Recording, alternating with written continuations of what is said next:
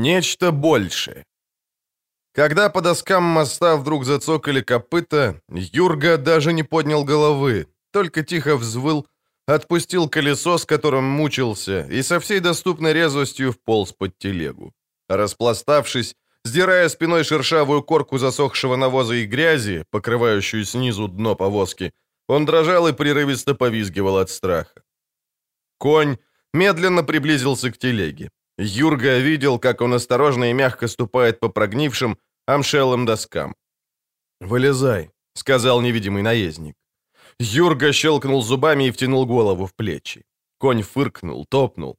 «Спокойно, плотва», — проговорил наездник. Юрга услышал, как он похлопывает лошадь по шее. «Вылезай оттуда, человече, я тебе ничего плохого не сделаю». Купец ни на грош не поверил в заверение незнакомца. Однако в голосе было что-то такое, что успокаивало и в то же время интриговало, хотя вряд ли можно было назвать этот голос приятным. Юрга, вознося шепотом молитвы нескольким богам сразу, осторожно высунул голову из-под телеги. У наездника были белые, как молоко, волосы, стянутые на лбу кожаным ремешком, и черный шерстяной плащ, не спадающий на круп каштановой лошади.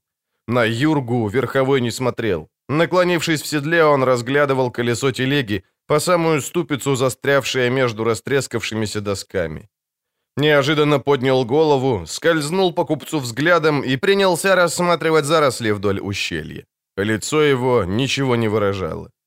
Юрга выкарабкался из-под телеги, заморгал, вытер нос, размазывая по физиономии деготь, прихваченный со ступицы. Наездник уставился на него темными, прищуренными, проницательными, острыми, как рыбьи косточки, глазами. Юрга молчал. «Вдвоем не вытащить», — сказал, наконец, незнакомец, указав на застрявшее колесо. «Один ехал?» «Э, «Сам третей», — промямлил Юрга. «Со слугами сбежали, гады?» «Неудивительно», — сказал наездник, глядя под мост на дно ущелья. «Ничего странного. Думаю, тебе следует поступить так же. Самое время». Юрга не проследил за взглядом незнакомца. Не хотел смотреть на груды черепов, ребер и берцовых костей, разбросанных меж камней и выглядывающих из-под лопухов и крапивы, покрывавших русло высохшей речки. Боялся, что достаточно еще раз увидеть черные провалы глазниц, выщеренные зубы и потрескавшиеся маслы, чтобы все его самообладание развеялось, и жалкие остатки храбрости улетучились, как воздух из рыбьего пузыря, заставив мчаться по тракту в гору, обратно, давясь собственным криком, как это было с возницей и слугой меньше часа назад. «Чего ждешь?» — тихо спросил наездник, поворачивая коня. «Темноты?» Тогда будет поздно. Они явятся за тобой, как только стемнеет. А может и раньше. Давай прыгай на коня за мной сзади. Убираемся отсюда и как можно скорее». «А телега?» — в голос завыл Юрга, не очень понятно со страха ли, отчаяния или бешенства. «А товары? Целый год трудов уж лучше подохнуть! Не оставлю!» «Сдается мне, ты еще не знаешь, куда тебя лихо занесло, дружище», — спокойно проговорил незнакомец, указывая рукой на чудовищное кладбище под мостом. «Говоришь, не бросишь телеги? Да пойми ты, когда наступит темнота, тебя не спасет даже сокровищница короля Дезмода, не то что твой паршивый воз. Какого черта тебе взбрело в голову ехать через это урочище? Решил дорогу срезать. Не знаешь, что тут творится со времен войны?» Юрга покрутил головой. «Не знаю, мол». «Не знаешь? Ну-ну», — бросил незнакомец. «Но то, что лежит на дне, видел? Трудно не заметить. Это те, которые тоже срезали дорогу. А ты говоришь, не бросишь телеги. А, кстати, интересно узнать, что там у тебя». Юрга не ответил, глядя на наездника из-под лобья и пытаясь решить, что лучше, пакля или старые тряпки. Наездника, казалось, не очень интересовал ответ. Он успокоил каштанку, грызущую у дела и потряхивающую гривой. «Господин», — пробормотал наконец купец, Помогите, спасите. До конца жизни помнить буду, не оставляйте. Что захотите дам, чего только захотите. Спасите, господин!» Незнакомец резко повернул голову, обеими руками опершись о луку. «Как ты сказал?»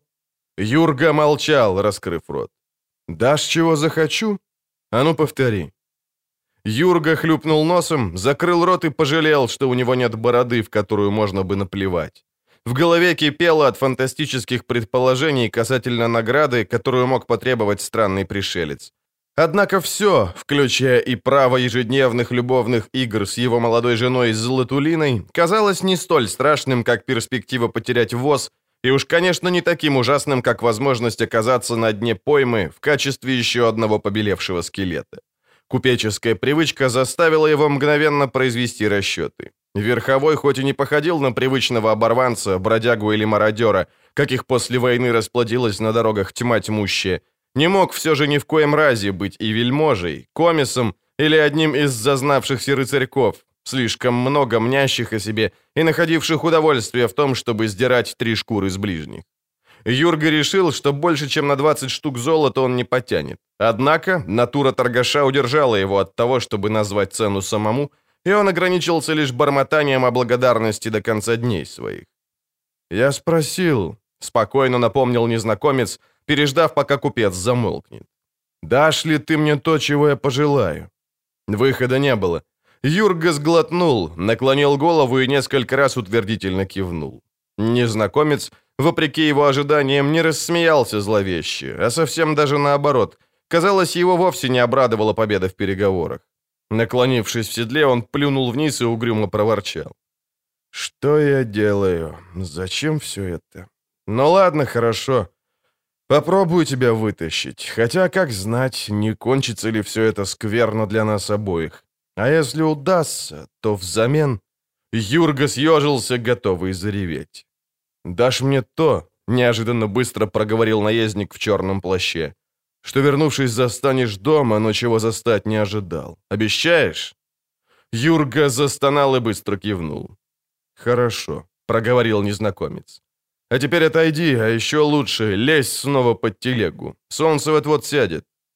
Он соскочил с седла, скинул плащ, и Юрга увидел, что незнакомец носит за спиной на ремне, наискось пересекающим грудь, меч. У него было туманное ощущение, что когда-то он уже слышал о людях именно так носящих оружие. Черная кожаная, доходившая до бедер куртка с длинными манжетами, искрящимися от серебристых набивок, могла указывать на жителя Новиграда или его окрестностей. Впрочем, мода на такую одежду в последнее время вообще широко распространилась, особенно среди молодежи. Однако молодым незнакомец не был наверняка. Наездник стащил с лошади в юки и повернулся. На груди у него покачивался на серебряной цепочке медальон. Под мышкой он держал небольшой окованный сундучок и продолговатый сверток, окутанный кожей и перехваченный ремнем. «Ты все еще не подлез?» — спросил он, подходя. Юрга увидел, что медальон изображает оскаленную клыкастую волчью морду. «Вы ведьмак?» — вспомнил он тут же. «Угадал», — пожал плечами незнакомец. «Ведьмак». А теперь отойди, на другую сторону телеги. Не высовывайся оттуда и сиди смирно. Мне надо недолго побыть одному». Юрга послушался. Присел у колеса, накрывшись япончой. Он не хотел смотреть, что делает незнакомец по другую сторону телеги, а тем более глядеть на кости, валяющиеся на дне высохшего русла. Потому рассматривал собственные башмаки и зеленые звездочки мха, покрывающего прогнившие доски моста. Ведьмак. Солнце заходило. Он услышал шаги. Незнакомец медленно, очень медленно вышел из-за телеги на середину моста. Он стоял к Юрге спиной, и на спине у него был уже не тот меч, который Юрга видел недавно. Теперь это было красивое оружие. Головка и эфес меча и оковка ножен горели, как звезды. Блестели даже в наступающих сумерках, хотя света уже почти не было. Погасло даже пурпурно-золотистое мерцание, еще совсем недавно висевшее над лесом. «Господин!» Незнакомец обернулся. Юрга с трудом сдержал крик. Лицо чужака было белым, белым и пористым, как отжатый, только что вынутый из тряпки творог. А глаза... «О, боги!» — взвыло что-то в Юрге. «Глаза...» «За телегу, быстро!» — прохрипел незнакомец. Это был не тот голос, который Юрга слышал раньше. Купец вдруг почувствовал, как сильно докучает ему переполненный мочевой пузырь. Незнакомец повернулся и прошел дальше на мост. Ведьмак. Конь, привязанный к обрешетке телеги, фыркнул, заржал, глухо забил копытами по доскам. Над духом Юрги зазвенел комар. Купец даже не пошевелил рукой, чтобы его отогнать. Зазвенел второй. Целые тучи комаров звенели в зарослях на противоположной стороне Яра, бренчали и выли. Юрга, до боли стиснув зубы, сообразил, что это вовсе не комары. Из мрака, густеющего на покрытом кустами склоне, появились маленькие уродливые фигурки, не больше четырех локтей, худые, словно скелеты.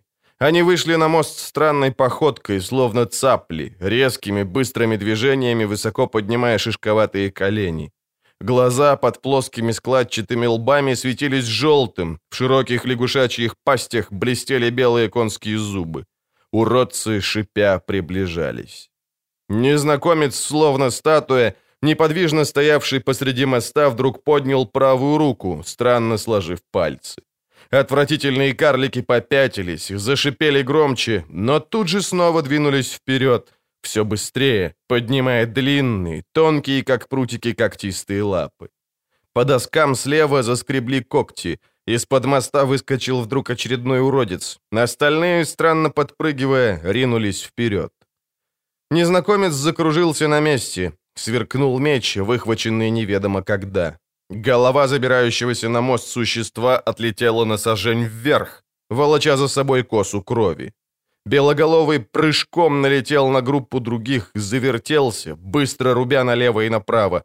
Уродцы, размахивая лапами и воя, кинулись на него со всех сторон, не обращая внимания на сверкающий, режущий, как бритва, клинок. Юрга скорчился, прижавшись к телеге. Что-то упало ему под ноги, обрызгало кровью.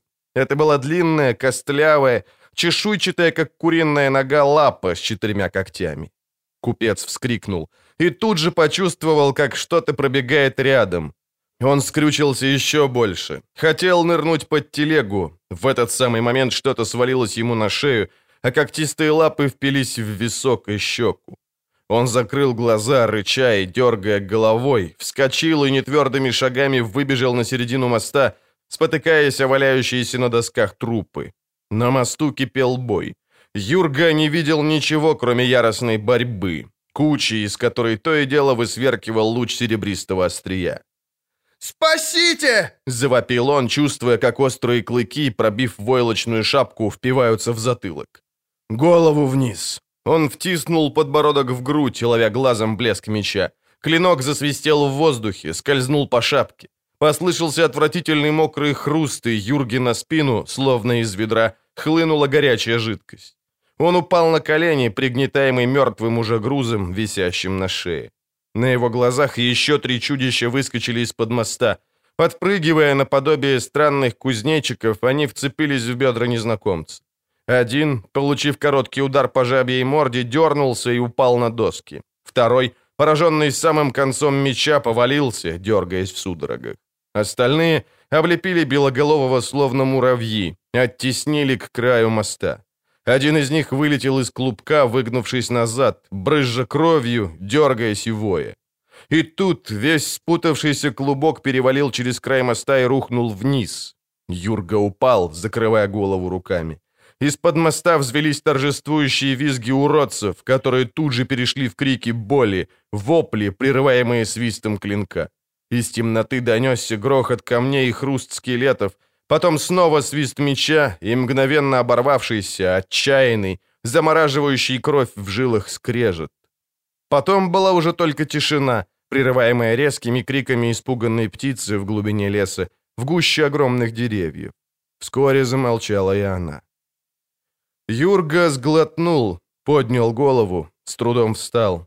По-прежнему было тихо, не шелестели даже листья. Весь лес, казалось, онемел от ужаса.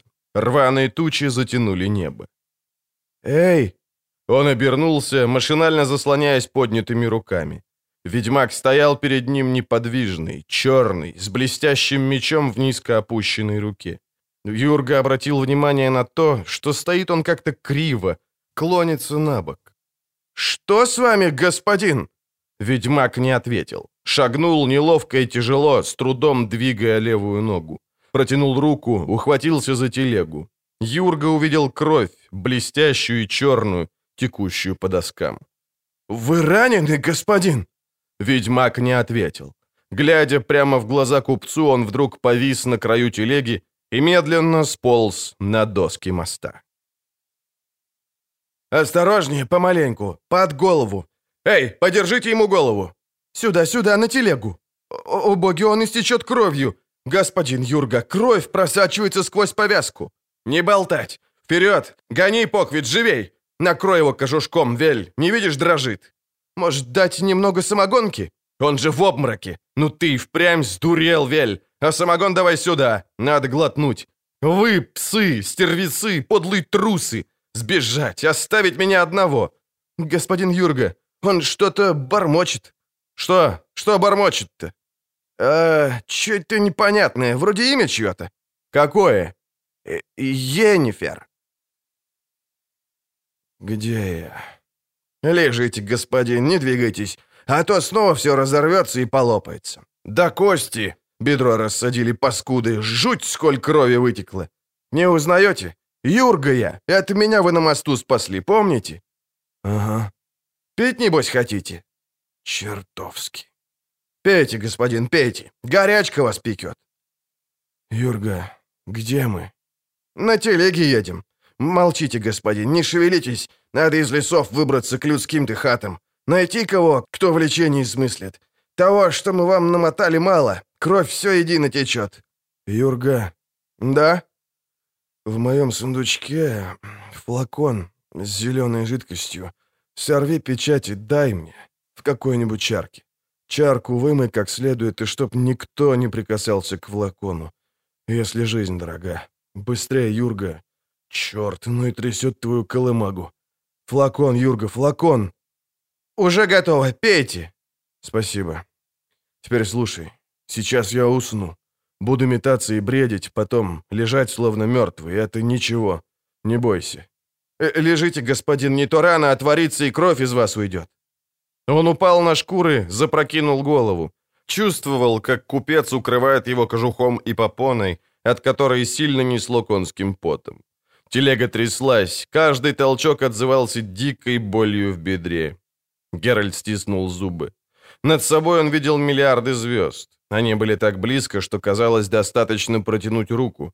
Над самой головой, над самыми верхушками деревьев. Он выбирал дорогу так, чтобы держаться в стороне от света, от огней костров, чтобы все время находиться в укрытии из колеблющихся теней. Это было нелегко. Кругом пылали костры из пихтовых стволов. Языки пламени взвивались к небу красными сполохами, усеянными блестками искр. Метили тьму более светлыми полотнищами дымов. Стволы трещали, стреляли вспышками, высвечивая пляшущих повсюду людей. Геральт задержался, чтобы пропустить мчащийся на него, бушующий, перекрывающий дорогу, орущий дикий хоровод. Кто-то дернул его за рукав, пытаясь сунуть в руку деревянный, исходящий пеной жбанчик. Он легко, но решительно отстранил качающегося мужчину, разбрызгивающего вокруг пива из бочонка, который держал под мышкой. Он не хотел пить. Не в такую ночь, как эта. Неподалеку, на подмостках из березовых стволов, вздымающихся рядом с огромным костром, светловолосый майский король в венке и в брюках из голубой ткани целовал рыжую майскую королеву, тиская ее груди, выпирающие сквозь тонкую, пропотевшую полотняную рубаху. Монарх был более чем слегка пьян, покачивался, старался удержать равновесие, обнимая плечи королевы, прижимал к ней пятерню, стиснутую на кружке пива. Королева — тоже не вполне трезвая, в венке, сползшем на глаза, обнимала короля за шею и перебирала ногами. Толпа плясала под помостом, пела, верещала, потрясала палками, обмотанными гирляндами зелени и цветов. «Беллетейн!» — крикнула прямо в уху Геральту юная невысокая девушка. Подтянув его за рукав, заставила вертеться посреди окружившего их хоровода. Сама заплясала рядом, хлопая юбкой. Ее волосы развивались, полные цветов. Он позволил ей увлечь себя в танце. Они закружились, ловко уворачиваясь от других пар. «Беллетейн! Майская ночь!»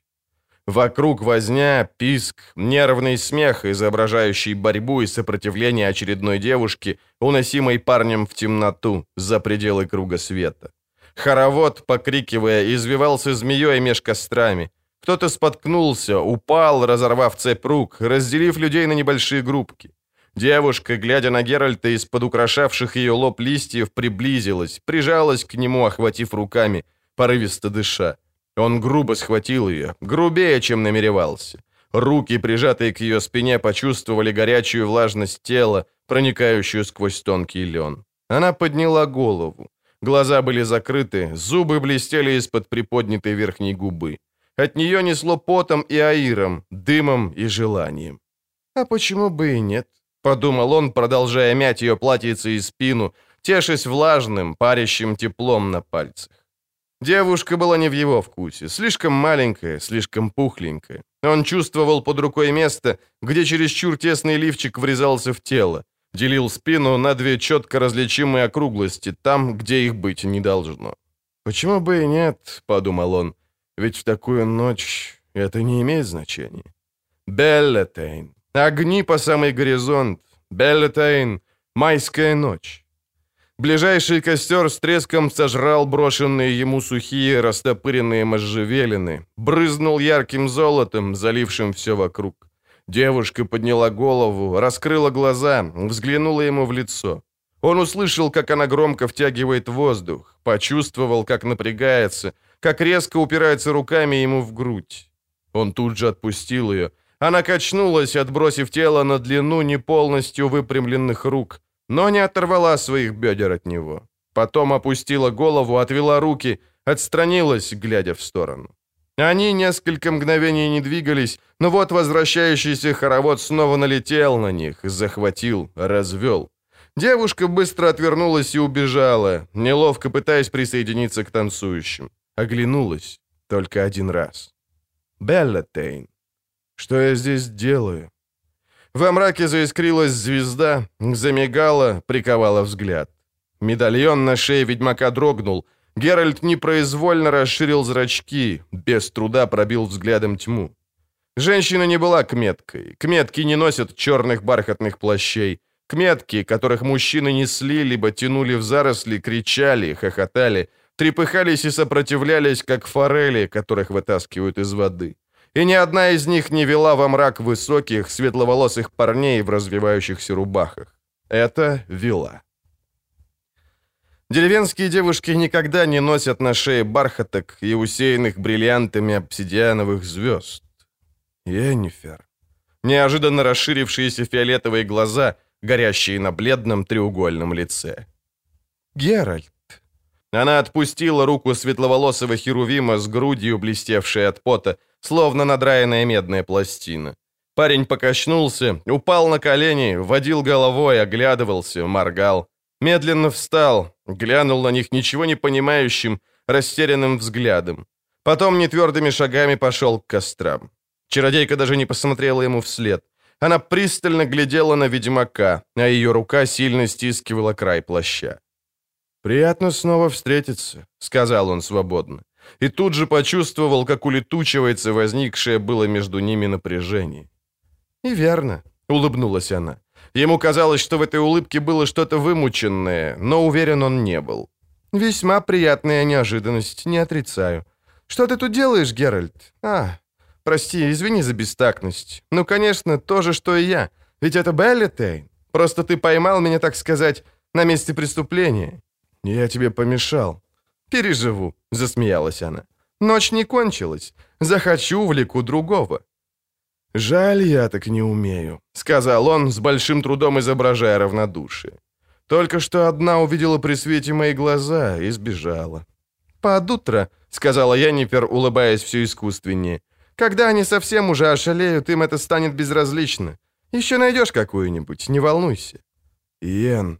Слова застряли у него в горле. Они смотрели друг на друга долго, очень долго, а красный отцвет огня играл на их лицах.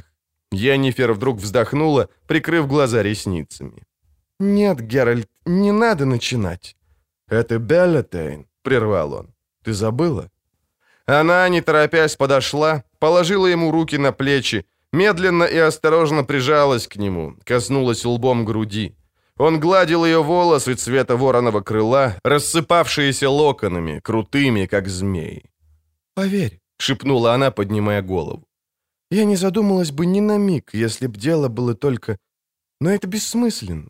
Все начнется заново и кончится тем же, что и раньше. Это бессмысленно». «Разве все должно иметь смысл? Это Беллетейн». «Беллетейн». Она отвернулась. «Ну и что? Что-то ведь привело нас к их кострам, к этим веселящимся людям. Мы собирались плясать, безумствовать, слегка задурманиться и воспользоваться ежегодно царящей здесь свободой, неразрывно связанной с праздником повторяющегося цикла природы. И, пожалуйста, мы встречаемся после. Сколько же прошло? Год? Год, два месяца и восемнадцать дней. Как трогательно. Ты специально? Специально, Йен. Геральт, прервала она, резко отстраняясь и поднимая голову. «Скажем ясно, я не хочу». Он кивнул в знак того, что сказано достаточно ясно. Йеннифер откинула плащ на спину. Под плащом была очень тонкая белая блузка и черная юбка, стянутая пояском из серебряных звеньев. «Не хочу», — повторила она, — «начинать сначала. А сделать с тобой то, что я собиралась сделать с тем блондинчиком, по тем же правилам, это, Геральт, кажется мне каким-то неладным, оскорбительным и для тебя, и для меня. Понимаешь?» Он снова кивнул. Она поглядела на него из-под опущенных ресниц. «Не уйдешь?» «Нет». Она немного помолчала, беспокойно пошевелила пальцами.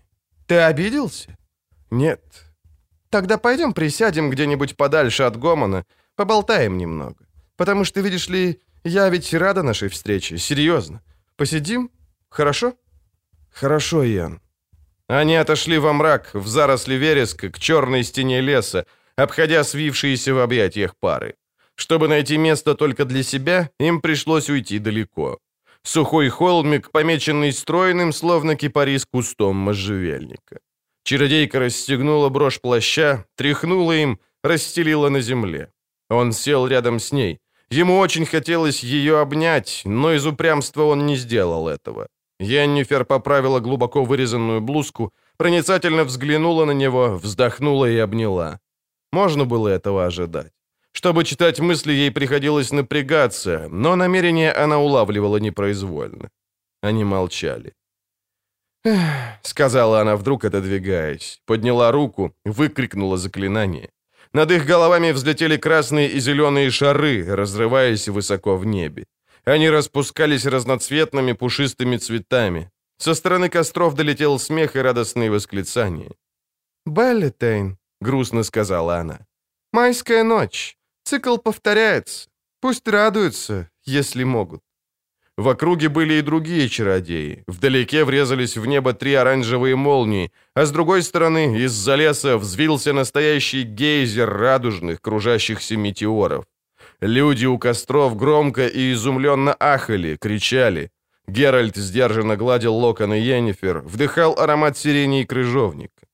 «Если я слишком сильно буду ее желать», — подумал он, — «она почувствует и обидится, нахохлится, ощетинится и оттолкнет меня. Я спрошу спокойно, что у нее слышно». «Ничего у меня не слышно», — сказала она, а в ее голосе что-то дрогнуло. «Ничего такого, о чем стоило бы говорить». «Не надо, Яннифер. Не читай меня, это смущает». «Прости, я непроизвольно.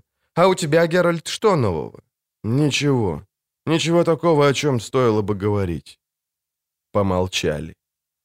«Беллетейн», — проворчала она вдруг, и он почувствовал, как она напрягается и как напружинивается рука, прижатая к его груди. «Веселятся. Празднуют извечный цикл обновления природы. А мы? Что делаем здесь мы? Мы — реликты, обреченные на вымирание, на гибель и забвение. Природа возрождается, повторяется цикл. Но не мы, Геральт. Мы не можем повторяться. Нас лишили такой возможности. Нам дана способность творить с природой невероятное, порой просто противоречащее ей. И одновременно отобрали самое простое и самое естественное, присущее природе. Какая корысть с того, что мы живем дольше их? После нашей зимы не придет весна. Мы не возродимся. То, что кончается, кончается вместе с нами. Но и тебя, и меня влечет к этим огням, хотя наше присутствие здесь — злая и кощунственная насмешка над их праздником». Он молчал. Он не любил, когда она впадала в такое настроение, источник которого был ему слишком хорошо известен. «Опять», — подумал он, — Опять это начинает ее мучить. Было время, когда казалось, что она забыла, примирилась, как и другие. Он обнял ее, прижал, легонько покачивал, как ребенка. Она не сопротивлялась. Он не удивился. Он знал, что ей это необходимо. «Знаешь, Геральт», — вдруг сказала она уже спокойно, «больше всего мне не доставало твоего молчания». Он коснулся губами ее волос, уха. «Я хочу тебя, Йен», — подумал он. «Я хочу тебя, ты же знаешь, ведь ты знаешь, Йен». «Знаю», — шепнула она. «Йен». Она вздохнула. «Только сегодня». Взглянула она на него широко раскрытыми глазами. «Только эта ночь, которая сейчас кончится. Пусть это будет наш Беллетейн. Завтра мы расстанемся. Пожалуйста, не рассчитывай на большее. Я не могу. Я не могла бы. Прости. Если я тебя обидела, поцелуй меня и уйди. Если поцелую, не уйду. Я надеялась на это. Она наклонила голову. Он коснулся губами ее раскрытых губ, осторожно. Сперва верхней, потом нижней. Вплетая пальцы в крутые локоны, коснулся ее уха, бриллиантовой сережки, шеи. Енифер, возвращая поцелуй, прижалась к нему, а ее ловкие пальцы быстро и уверенно расправлялись с застежками его куртки. Она опустилась навзничь на плащ, раскинутый на мягком мхе. Он прижался губами к ее груди, почувствовал, как твердеют и обозначаются соски под тоненькой тканью блузки. Она порывисто дышала. «Йен, молчи, прошу тебя». Прикосновение ее гладкой холодной кожи, электризующие пальцы и ладонь. Дрожь вдоль спины, в которую впились ее ногти. Со стороны костров крики, пение, свист, далекий туман искр в пурпурном дыме. Ласка и прикосновение. Ее, его, дрожь и нетерпение. Плавные прикосновения ее бедер, охватывающих его, стискивающих замком. Беллетейн. Дыхание, разрываемое на вздохе, вспышки под веками, аромат сирени и крыжовника. Майская королева и майский король? Кощунственная насмешка, беспамятство? Беллетейн, майская ночь. Стон ее, его, черные локоны на глазах и на губах, сплетенные пальцы дрожащих рук. Крик. Ее, черные ресницы, мокрые. Стон. Его. Тишина, вечность в тишине. Беллетейн. Огни по самый горизонт. Иэн? А, Геральт. Ян, ты плачешь? Нет. Ян. Ведь я обещала себе, обещала. Молчи, не надо. Тебе не холодно? Холодно. А теперь? Теперь теплее. Небо светлело в пугающем темпе. Черная стена леса выострила контуры, выглянула из бесформенного мрака четкая, зубчатая линия верхушек деревьев. Выползающий из-за них голубоватый предвестник зари разлился вдоль горизонта, гася лампадки звезд. Стало холодней. Он крепче прижал ее, накрыл плащом. «Геральт, м? сейчас рассветет. Знаю. Я тебя обидела?» «Чуточку. Все начинается сначала?» «Это никогда не кончалось. Пожалуйста, я начинаю чувствовать себя...» «Молчи. Все прекрасно. Запах дыма, плывущего по вереску. Запах сирени и крыжовника. «Геральт». «Да». «Помнишь нашу встречу в Пустульских горах? И того золотого дракона, как его звали?» «Три галки. Помню». Он сказал нам... «Я помню, Йен». Она целовала его в то место, где шея переходит в ключицу, потом положила туда голову, щекоча волосами. «Мы созданы друг для друга», — шепнула она может быть, предназначены. Но ведь из этого ничего не получится. Жаль, но когда рассветет, мы расстанемся. Иначе быть не может. Мы должны расстаться, чтобы не обидеть друг друга.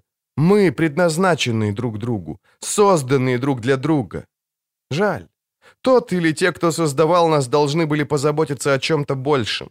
Одного предназначения недостаточно, его слишком мало. Необходимо нечто большее. Прости меня. Я должна была тебе это сказать. Я знаю. Я знала, что не было смысла любить друг друга. Ошибаешься, был. Несмотря ни на что. Поезжай в Цинтру, Геральт. Что? Поезжай в Цинтру, поезжай туда и на этот раз не отказывайся. Не делай того, что сделал тогда, когда ты там был. Откуда ты знаешь? Я знаю о тебе все, запомнил? Поезжай в Цинтру, поезжай туда как можно скорее. Грядут тяжелые времена, Геральт, очень тяжелые. Ты обязан успеть. Йен. Молчи, прошу тебя.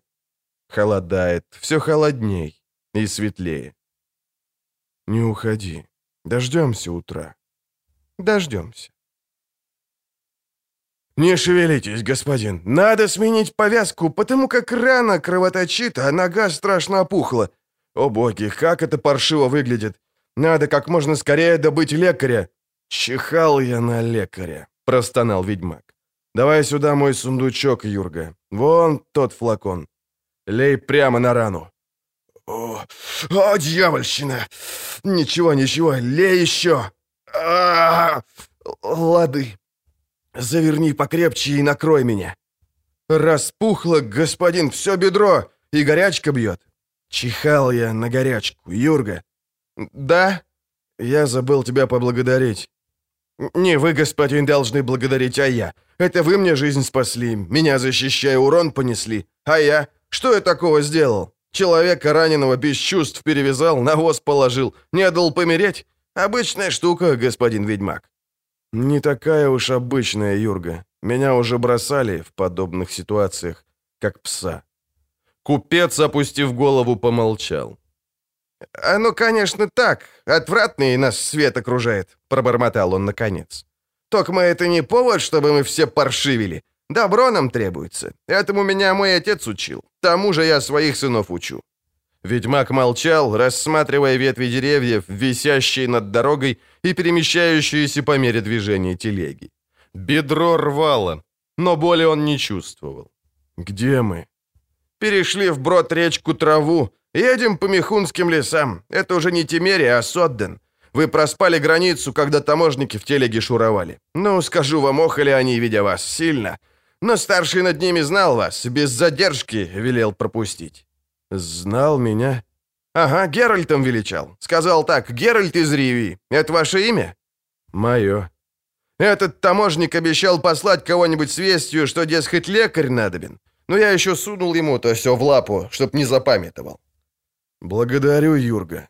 «Нет, господин ведьмак, я же сказал, что я вас благодарю. И не только. Я вам еще кое-чего должен. Мы уговорились... Э, что с вами? Вам скверно?» «Юрга, флакон с зеленой печаткой». «Господин, вы же снова...» «Уж как вы тогда страшно кричали сквозь сон!» «Надо, Юрга». «Воля ваша. Погодите, сейчас в чарку вылью». «Ну, боги, лекарь надобен, как шибче, не то...» Ведьмак отвернул голову. Он слышал крики детей, играющих в высохшем внутреннем рве, окружающем дворцовые стены. Ребят было около десятка, и шумели они жутко, перекрикивая друг друга тонкими, возбужденными, ломкими, переходящими в фальцет голосами. Носились по рву туда и обратно, напоминая косяк быстрых рыбок, молниеносно и неожиданно меняющих направление, но всегда держащихся вместе. Как обычно, вслед за шумливыми, тощими, как пугало старшими мальчиками, бегал не поспевающий за ними задыхающийся малец. «Много их», — заметил ведьмак. Мышавур, теребя бороду, кисло ухмыльнулся, пожал плечами. «Верно, много». «А который из них, который из пареньков, та знаменитая неожиданность?» Друид отвел глаза. «Я не имею права, Геральт». «Каланта?» «Конечно. Вряд ли ты думал, что она так просто отдаст ребенка. Ты же ее знаешь, железная женщина. Я скажу тебе нечто такое, чего говорить не должен. Надеюсь, ты поймешь. Полагаю, ты мне не выдашь». «Говори». «Когда ребенок родился, это было шесть лет назад. Она вызвала меня, приказала отыскать тебя и убить». «Ты отказался». «Каланты не отказывают», — серьезно сказал мышавур, глядя ему в глаза. «Я был готов отправиться, но она тут снова вызвала меня и отменил приказ, не объяснив почему. Будь осторожен, когда станешь с ней разговаривать». «Буду. Скажи, мышавур, что случилось с Данией Поветтой?» «Они плыли из Скеллиге в Цинтру, попали в шторм. Не нашли даже обломков корабля. Геральт, то, что ребенка не было тогда с ними, чертовски странное дело. Необъяснимое. Они хотели взять его с собой на корабль, но в последний момент отказались. Никто не знает причины. Поветта никогда не расставалась с... Как это Каланты принесла? А как ты думаешь? Понимаю. Топача, словно банда гоблинов, ребятишки забрались наверх и пронеслись мимо них. Геральт заметил, что недалеко от головы мчащегося статка бежит развивающая светлой косой девочка, такая же худая и вопящая, как мальчишки. С диким воем Ватага снова ринулась вниз по крутому склону рва. По крайней мере, половина из них, включая девочку, съехали на ягодицах. Самый маленький, все еще не догнавший остальных, упал, захныкал и уже внизу громко расплакался, схватившись за разбитую коленку. Другие мальчишки окружили его, дразня и посмеиваясь, потом помчались дальше. Девочка опустилась перед мальчуганом, обняла, вытерла ему слезы, размазав по мордашке кровь и грязь. «Идем, Геральт, королева ждет». «Идем, мышавур». Каланте сидела на большой, подвешенной цепями к ветке огромной липы скамье со спинкой. Казалось, она дремлет, но этому противоречило слабое движение ног, время от времени принуждающих качели двигаться. С королевой были три молодые женщины. Одна сидела на траве рядом с качелями. Ее раскинутое платье белело на зелени, как пятно снега.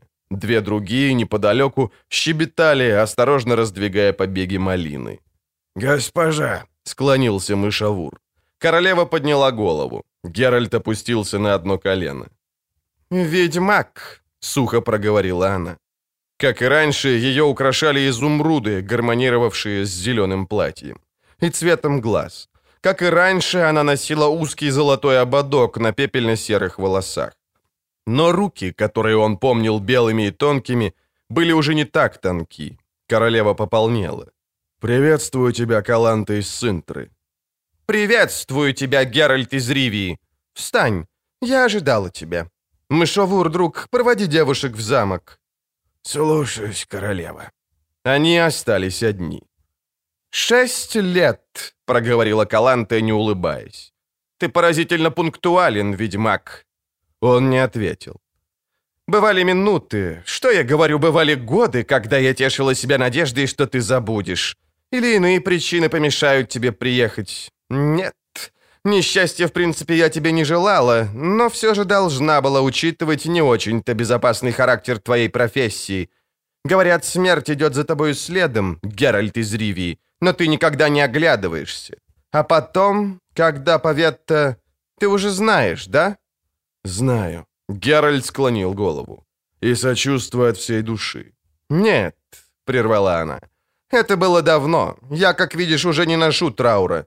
Носила достаточно долго. Поветта и Дани, предназначенные друг другу до конца. Ну и как тут не верить в силу предназначения?» Оба замолчали. Каланте пошевелила ногой, снова заставив скамейку качаться.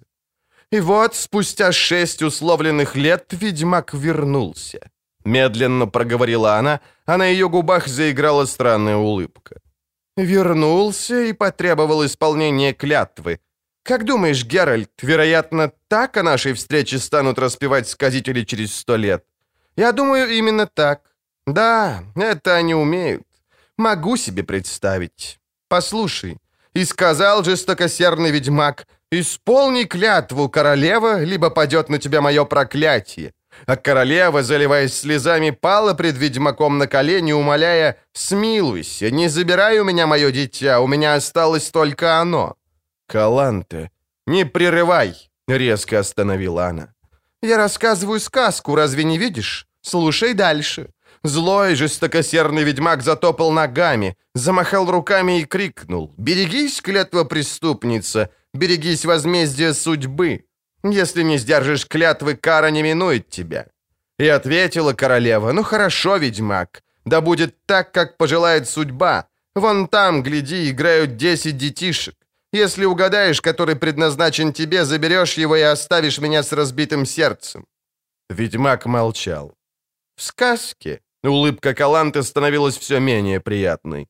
Королева, как я себе представляю, позволила бы ведьмаку угадывать трижды. Но мы не в сказке, Геральт. Мы здесь, в реальности. Ты, я и наши проблемы. И наше предназначение. Это не сказка, это жизнь. Паршивая, скверная, тяжелая, не прощающая ошибок, обид, не знающая жалости, разочарований и несчастий, не щадящая никого, ни ведьмаков, ни королев. И потому, Геральт из Ривии, ты будешь отгадывать только один раз. Ведьмак продолжал молчать. «Только один единственный раз», — повторила Каланта. «Но, как я сказала, это не сказка, а жизнь, которую мы сами должны заполнять моментами счастья, ибо на улыбки судьбы рассчитывать, как ты знаешь, не приходится. Поэтому, чем бы ни кончилось угадывание, ты не уйдешь отсюда с пустыми руками. Возьмешь одного ребенка, того, на кого падет выбор. Ребенка, из которого ты сделаешь ведьмака, если этот ребенок, ясное дело, выдержит испытание травами». Геральт резко поднял голову. Королева усмехнулась. Он знал эту усмешку, противную, злую, презрительную. «Ты удивлен», — отметила она. «Что ж, я немного подучилась. Поскольку у дитяти Паветты есть шансы стать ведьмаком, я взяла на себя этот труд. Однако мои источники, Геральт, молчат относительно того, сколько детей из десятка выдерживают испытания травами. Ты не мог бы удовлетворить мое любопытство?» «Королева», — откашлялся Геральт, — «вероятно, ты немало потрудилась, изучая проблему, и должна знать, что кодекс и клятва запрещают мне даже произносить это название, не то что рассуждать о нем». Каланте резко остановила качели, упершись каблуком в землю. «Трое, самое большее четверо из десяти», — сказала она, покачивая головой в притворной задумчивости. «Крутая селекция, я бы сказала, очень крутая, и притом на каждом этапе. Вначале отбор, потом испытание, а затем изменение. Сколько юношей в результате получают медальоны и серебряные мечи? Один из десяти? Один из двадцати?» Ведьмак молчал.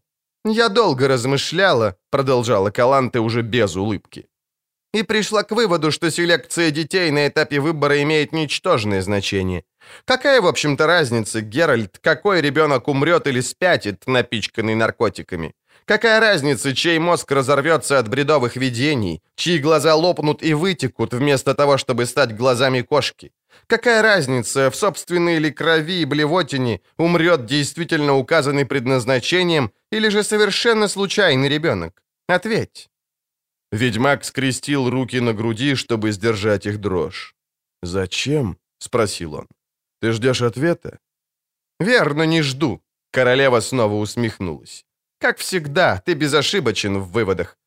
Как знать, однако, может, не ожидая ответа, я согласилась бы уделить немного внимания твоим добровольным и искренним словам. Словам, которые, быть может, ты пожелал бы произнести, а вместе с этим освободиться от того, что гнетет тебя. Ну давай примемся за дело, надо же подбросить сказителям материал. Идем выбирать ребенка». «Каланте», — сказал он, глядя ей в глаза. «Оставь сказителей в покое. Если им не хватит материала, они сами что-нибудь придумают. А имея в руках истинный материал, они его исказят. Как ты верно подметила, это не сказка, а жизнь. Паршивая и скверная. А посему, черт побери, давай проживем ее по возможности порядочно и хорошо.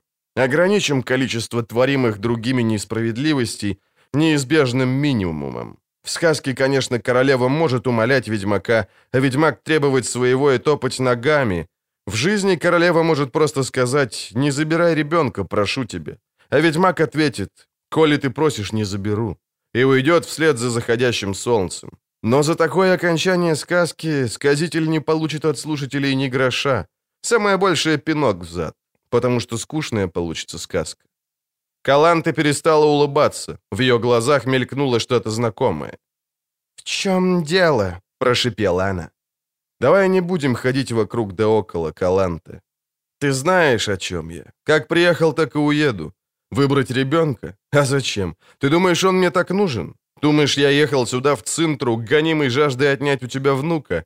Нет, Каланта. Я хотел, быть может, взглянуть на этого ребенка посмотреть в глаза предназначению, потому что и сам не знаю. Но не бойся, я не отберу у тебя его. Достаточно, если ты попросишь». Каланте вскочила со скамеечки. В глазах ее разгорелся зеленый огонь. «Просить?» яростно прошипела она. «Тебя? Бояться? Мне тебя бояться, треклятый шаман? Ты осмеливаешься бросать мне в лицо твою презренную милость, оскорблять своим сочувствием, обвинять в трусости, сомневаться в моей воле. Ты обнаглел от моего доверительного к тебе отношения. Берегись!»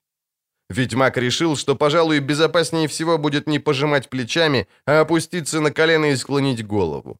И не ошибся. «Ну?» – прошипела Каланте, стоя перед ним. Руки у нее были опущены, пальцы, унизанные перстнями, сжаты в кулаки. «Ну, наконец-то!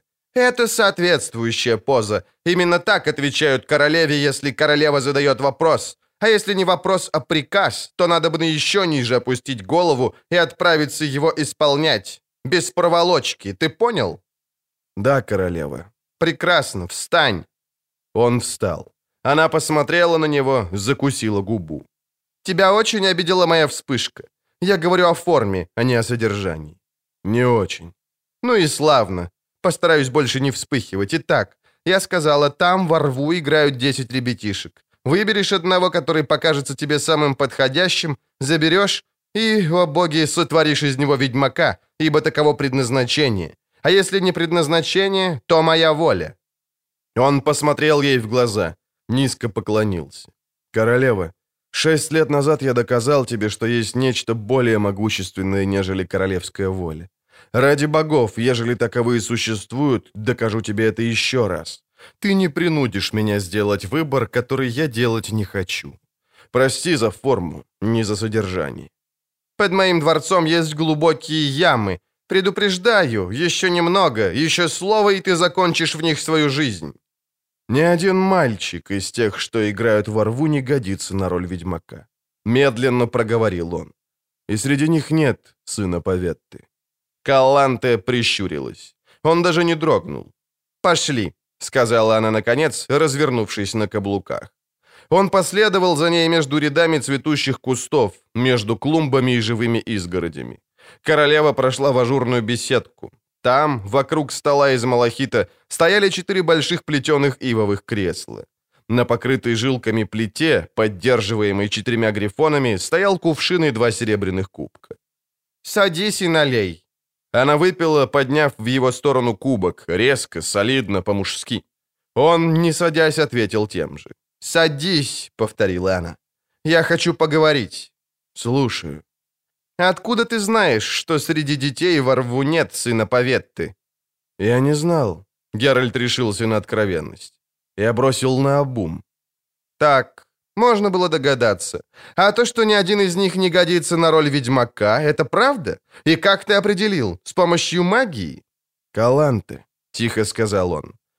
«Мне не надо было ни определять, ни проверять. В том, что ты сказала раньше, была чистая правда. Годится любой ребенок. Все дело в селекции, последующей».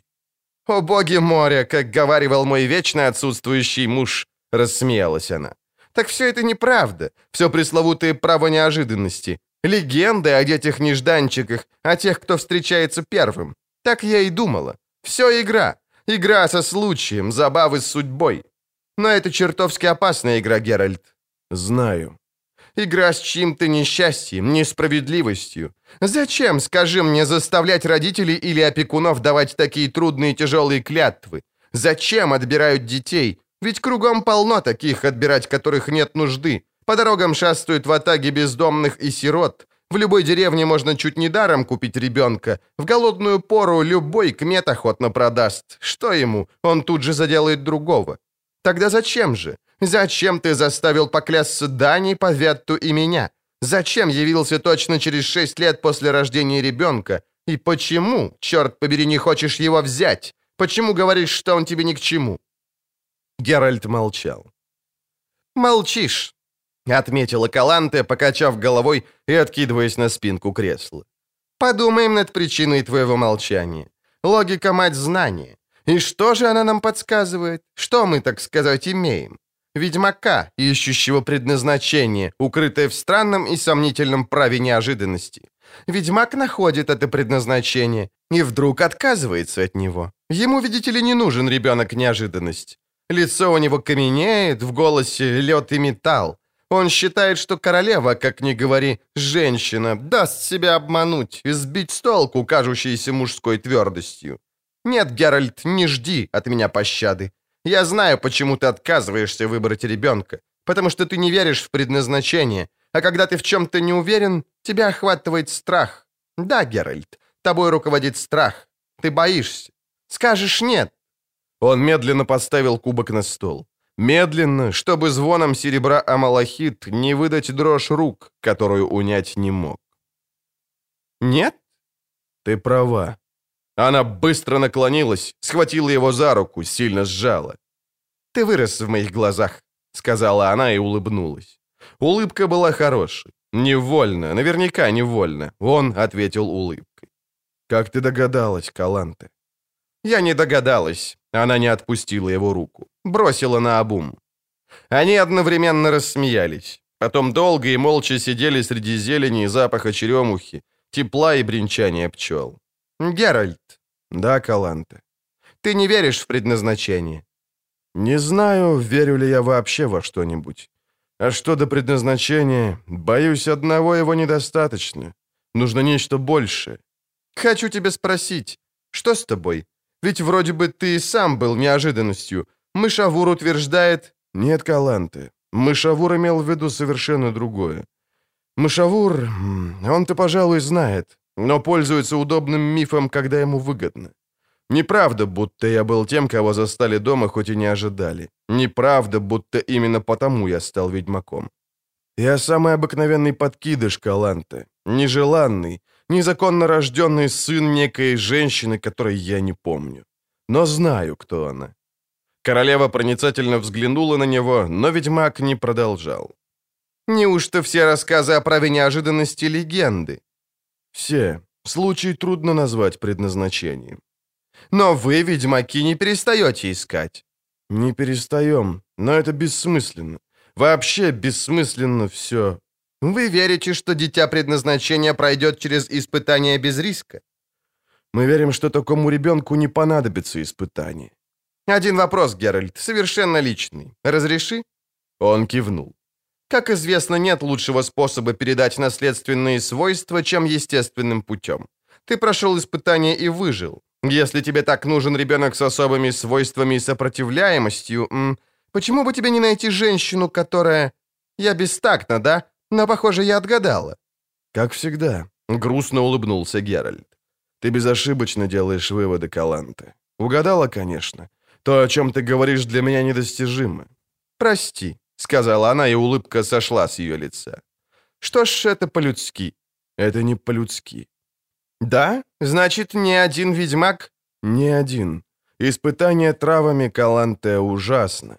А то, что происходит с мальчиками во время трансмутации, еще страшнее. И необратимо.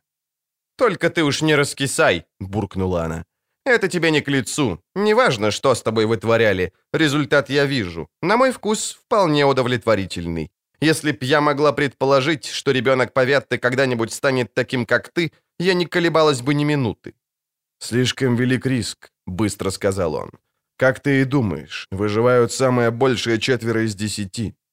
Черт возьми, разве только испытание травами рискованно? Разве только будущие ведьмаки рискуют? Жизнь полна риска. В жизни тоже идет отбор, Геральт, селекция. Зачастую все решает скверный случай, болезнь, война. Сопротивляться судьбе может быть не менее рискованно, чем отдать себя в ее руки. Геральт, я отдала бы тебе этого ребенка, но я тоже боюсь. Я не взял бы, не мог бы взять на себя ответственность, не согласился бы отягощать ею тебя. Не хотел бы, чтобы ребенок когда-нибудь вспоминал тебя как... как и я. Ты ненавидишь ту женщину, Геральт? Мою мать? Нет, Каланте. Догадываюсь, что она оказалась перед выбором, а может и не было выбора. Нет, был ведь, ты знаешь, достаточно нужного заклинания или эликсира. Выбор. Выбор, который надо уважать, потому что это священное и неоспоримое право каждой женщины. Эмоции тут ни при чем. У нее было неоспоримое право решать, и она решила. Но, думаю, встреча с ней, выражение ее лица, это дало бы мне что-то вроде извращенного удовлетворения, если ты понимаешь, о чем я. «Я прекрасно понимаю, о чем ты», — улыбнулась она. Но у тебя мало шансов испытать такое удовлетворение, а я не могу определить твой возраст, ведьмак. Но, полагаю, ты гораздо старше, чем об этом говорит твоя внешность. А значит, та женщина...» «Та женщина», — прервал он, — «наверняка сейчас выглядит много моложе меня». «Чародейка?» «Да». «Интересно, я думала, чародейки не могут...» Она, вероятно, тоже так думала. «Вероятно. Но ты прав. Не будем обсуждать право женщины принимать решения. Это обсуждению не подлежит. Вернемся к нашей проблеме. Так ты не возьмешь ребенка? Бесповоротно? Бесповоротно. А если... если предназначение не только миф? Если оно все же существует, то не может ли оно отомстить? Если будет мстить, то мне, спокойно ответил он. Ведь против него выступаю я. Ты-то выполнила свою часть обязательства. Ведь если предназначение не легенда, то из указанных тобою детей я должен был выбрать соответствующего. Но ведь ребенка Поветты среди них нет. Есть. Каланта медленно подняла голову. Хочешь увидеть? Хочешь взглянуть в глаза предназначению? Нет, не хочу. Отказываюсь. Отрекаюсь. Отрекаюсь от этого мальчика. Не хочу смотреть в глаза предназначению, потому что не верю в него. Ибо знаю, чтобы соединить двух человек, одного предназначения недостаточно. Нужно нечто большее, чем предназначение. Я смеюсь над таким предназначением. Я не последую за ним, как мальчишка, которого ведут за руку, ничего не понимающий и наивный. Это мое бесповоротное решение, Каланта из Цинтры. Королева встала, улыбнулась. Он не мог угадать, что кроется за ее улыбкой. «Да будет так, Геральт из Ривии. Быть может, тебе как раз и было предначертано отречься. Может быть, это было твоим предназначением. Думаю, так оно и есть. Так знай же, если б ты выбрал и выбрал правильно, то увидел бы, что предназначение, над которым смеешься ты, жестоко посмеялось бы над тобой». Он посмотрел в ее ядовито-зеленые глаза. Она улыбнулась. Разгадывать ее улыбки он не умел. Рядом с беседкой росли розы, целый куст. Он наклонил ветку, сорвал цветок, опустился на колено и двумя руками подал ей, опустив при этом голову. «Как жаль, что я не узнала тебя раньше, Белоголовый», проговорила она, принимая розу из его рук. «Встань!» Он встал. «Если изменишь решение...» Она поднесла розу к лицу. «Если решишь... Возвращайся в Цинтру. Я буду ждать. И твое предназначение тоже будет ждать тебя. Возможно, не до бесконечности, но наверняка еще какое-то время. Прощай, Каланте. Прощай, ведьмак. Будь осторожен. У меня минуту назад было предчувствие, странное предчувствие, будто я вижу тебя в последний раз. Прощай, королева. Он проснулся и с удивлением отметил, что мучительная боль исчезла. Казалось также, что перестала досаждать пульсирующая, натягивающая кожу припухлость. Он хотел вытянуть руку, потрогать, но не мог пошевелиться. Пока понял, что сдерживает его лишь тяжесть кож, которыми он накрыт, холодный, отвратительный ужас опустился ему на живот, впился во внутренности, словно ястребиные когти. Он сжимал и разжимал пальцы, мысленно повторяя «Нет, я не парализован». Ты проснулся. Не вопрос. Констатация. Тихий, но внятный мягкий голос. Женщина. Молодая, вероятно. Он повернул голову, застонал, пытаясь подняться. «Не шевелись. Во всяком случае, не так резко». М-м-м. Налет, склеивавший губы, разорвался. «Нет, не рано. Спина». «Пролежни», Спокойная, холодная констатация, не соответствующая мягкому альту. «Я помогу. Вот выпей. Медленно, малыми глотками». У жидкости был в основном запах и вкус можжевельника. «Старый способ», — подумал он. «Можжевельник либо мята просто добавки, значения не имеют, введены лишь для того, чтобы замаскировать настоящий состав». И однако он распознал, паперник, может, корнижом, да, наверняка корнижом. Корнижом нейтрализует токсины, очищает кровь, испорченную гангреной, либо заражением. Пей. До конца. Медленнее, а то подавишься. Медальон на шее начал легонько вибрировать. Стало быть, в напитке была и магия. Он с трудом расширил зрачки. Теперь, когда она подняла ему голову, он мог рассмотреть ее получше. Небольшая, в мужской одежде, маленькое и бледное в темноте лицо. «Где мы?» «На поляне смолокуров». Действительно, в воздухе плавал запах смолы. Он слышал голоса, долетающие от костра. В этот момент кто-то подкинул хвороста. Пламя с треском взвелось вверх. Он снова взглянул, воспользовавшись светом. Волосы у нее были стянуты опояской из змеиной кожи. Волосы... Волосы были рыжие, огненно-рыжие, подсвеченные пламенем костра. Они казались красными, как киноварь. «Больно?» — прочитала она его ощущение, но не точно. «Сейчас, минуточку». Он почувствовал резкий удар тепла, исходящего от ее рук, разливающегося по спине, сплывающего вниз, к ягодицам. «Мы тебя перевернем», — сказала она. «Не пытайся сам, ты очень слаб». «Эй, кто-нибудь поможет?» Шаги со стороны огня, тени, силуэты. Кто-то наклонился. Юрга. «Как вы себя чувствуете, господин? Вам лучше?» «Помогите перевернуть его на живот», — сказала женщина. «Осторожнее, медленнее. Вот так. Хорошо. Благодарю». Ему больше не надо было на нее смотреть. Теперь, лежа на животе, уже не надо было рисковать взглянуть ей в глаза. Он успокоился, сдержал дрожь рук. Она могла почувствовать. Он слышал, как позвякивают застежки сумки, как она ищет флаконы и фарфоровые баночки. Слышал ее дыхание, чувствовал тепло ее бедра. Она стояла рядом на коленях. «Рано», — проговорил он, не в состоянии переносить тишину. «Доставила тебе хлопот». «Да, немного», — в голосе холод. «Как обычно при кусанных ранах. Самый паршивый вид ран. Но тебе это кажется не вновь, ведьмак. Знает, копается в мыслях. Читает? Вряд ли. И знаю почему. Она боится. «Да, пожалуй, не вновь», — повторила она, снова звякая стеклом. «Я насчитала на твоем теле несколько рубцов. Я, понимаешь ли, чародейка и лекарка одновременно. Специализация». «Совпадает», — подумал он, но не произнес ни слова. «А что касается раны», — спокойно продолжала она, то тебе следует знать, что тебя спас ритм сердцебиения, четырехкратно замедленный по сравнению с ритмом обычного человека, иначе бы ты не выбрался.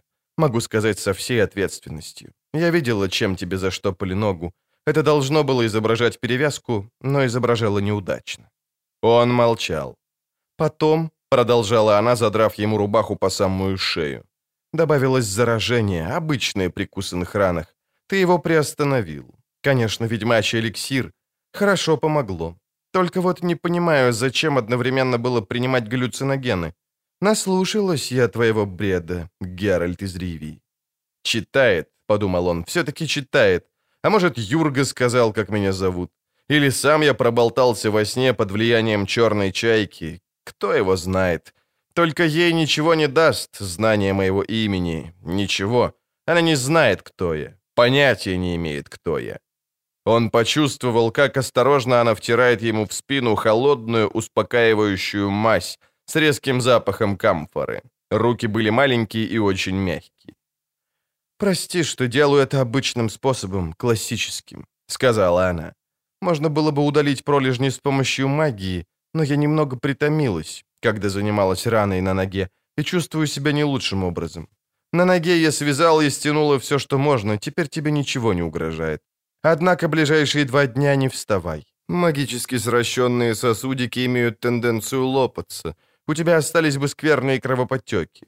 Шрам, конечно, сохранится. Еще один для полноты коллекции. Благодарю. Он прижал щеку к кожам, чтобы изменить голос, замаскировать его неестественное звучание. Можно узнать, кого благодарю? Не скажет, подумал он, либо солжет. Меня зовут Висенна». «Вот как», — подумал он и медленно, все еще не отрывая щеки от кож, сказал. «Я рад. Рад, что пересеклись наши пути, Висенна». «Случайность, не больше», — холодно сказала она, натягивая ему рубаху на спину и накрывая кожухами. «Сообщение о том, что я нужна, мне передали таможенники с границы. Послушай, мазь я оставлю купцу. Попроси натирать тебя утром и вечером. Он утверждает, что ты спас ему жизнь, так пусть это благодарит. А я? Могу ли я отблагодарить тебя, Висенна? Не будем об этом. Я не принимаю платы от ведьмаков. Назови это солидарностью, если хочешь. Профессиональной солидарностью. И симпатией. В силу этой симпатии дружеский тебе совет. Или, если предпочитаешь, указание лекаря. Перестань принимать галлюциногены, Геральт. Галлюцинации не излечивают. Ничего. Спасибо, Висенна, за помощь и за совет. Благодарю тебя за... за все. Он вытащил руку из-под кож, нащупал ее колени. Она вздрогнула, потом положила свою руку на его, слегка пожала.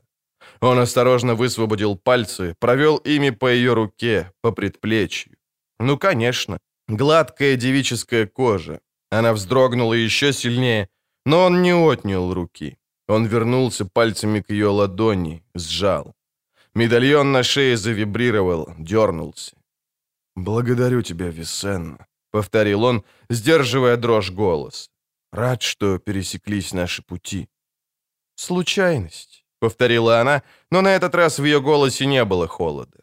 «А может, предназначение?» — спросил он и удивился, потому что возбуждение и нервозность улетучились вдруг без следа. «Ты веришь в предназначение, Висенна?» «Да», — не сразу ответила она. «Верю». «В то», — продолжал он, — «что люди, связанные предназначением, всегда встречаются». «И в это тоже. Что ты делаешь? Не поворачивайся». «Хочу увидеть твое лицо, Висенна. Хочу взглянуть в твои глаза, а ты...» Ты должна взглянуть в мои». Она сделала такое движение, словно хотела подняться с колен, но осталась около него. Он медленно отвернулся, скривив губы от боли. Стало светлей, кто-то снова подбросил хвороста в костер. Она не пошевелилась, только отвернула голову, но он ясно видел, что у нее дрожат губы. Она стиснула пальцы на его руке. Сильно. Он смотрел. Не было ничего общего. Совершенно другой профиль. Маленький нос, узкий подбородок. Она молчала. Потом вдруг наклонилась и взглянула ему прямо в глаза, вблизи, молча. «Как тебе нравятся?» — спокойно спросил он. «Мои подправленные глаза. Такие необычные. А знаешь, Висенна, что делают с глазами ведьмаков, чтобы их подправить? Знаешь ли, что это удается не всегда?» «Перестань», — мягко сказала она. «Перестань, Геральт». Геральт. Он вдруг почувствовал, как что-то разрывается внутри. Это имя мне дал Весемир. Геральт из Ривии. Я даже научился подражать ривскому акценту. Вероятно, из внутренней потребности иметь родную сторону. Пусть даже выдуманную. Весемир дал мне имя. Весемир выдал мне также и твое. Правда, очень неохотно. Тише, Геральт, тише. Теперь ты говоришь, что веришь в предназначение. А тогда, тогда верила? Ну, конечно же, должна была верить. Должна была верить, что предназначение обязательно сведет нас. Только этому следует приписать тот факт, что сама ты отнюдь не стремилась к нашей встрече. Она молчала. Я всегда хотел... Размышлял над тем, что скажу, когда мы наконец встретимся. Думал о вопросе, который тебе задам. Считал, что это даст мне извращенное удовлетворение. То, что сверкнуло у нее на щеке, было слезой, несомненно. Он почувствовал, как ему до боли перехватывает горло, почувствовал утомление, сонливость, слабость. «Днем...» — он застонал. «Завтра при солнечном свете я загляну в твои глаза, Висенна, и задам тебе свой вопрос. А может, и не задам, слишком уж поздно. Предназначение? О да. Иэн была права. Недостаточно быть друг другу предназначенными. Надобно нечто большее. Но я посмотрю завтра в твои глаза при солнечном свете. «Нет», — проговорила она мягко, тихо, бархатным, дрожащим, разрывающим слои памяти голосом. Памяти, которой уже не было, которой никогда не было, а ведь она же была, была. «Да», — возразил он, — «да, я этого хочу». «Нет, а теперь ты уснешь, и, проснувшись, перестанешь хотеть. Зачем нам смотреть друг другу в глаза при солнечном свете? Что это изменит? Ведь ничего не вернешь, не изменишь. Какой смысл задавать вопросы, Геральт? Неужели то, что я действительно не сумею на них ответить, доставит тебе, как ты говоришь, извращенное удовлетворение? Что даст нам взаимная обида? Нет, не станем мы смотреть друг на друга при свете дня. Усни, Геральт. А так, между нами, вовсе не Весемир дал тебе твое имя. Хоть это тоже ровным счетом ничего не изменит и ничего не вернет, я все же хотела бы, чтобы ты об этом знал. Будь здоров и береги себе, и не пытайся меня искать. Весенна. Нет, Геральт. А теперь ты уснешь. Я... я была твоим сном. Выздоравливай. Нет, Весенна. Усни. В бархатном голосе тихий приказ, ломающий волю, разрывающий ее словно ткань. Тепло, неожиданно истекающее из ее руки. Усни. Он уснул. Мы в Заречье, Юрга. Со вчерашнего дня, господин Геральт. Скоро яка Яруга, а там уже мои края. Гляньте, даже кони шибчей пошли, ушами прядут. Чуют дом близко. Дом? Ты живешь в городе? В пригороде. Интересно. Ведьмак осмотрелся. Почти не видно следов войны. Говорили, ваши края жутко разрушены. Точно, сказал Юрга. Уж чего-чего, а руин тутчки было вдосталь. Посмотрите внимательней. Почти на каждой халупе, за каждым забором все бело от новой тесины. А за рекой, ну вот увидите, там еще хуже было. Там под корень все погорело. Ну что ж, война войной, а жить надоть.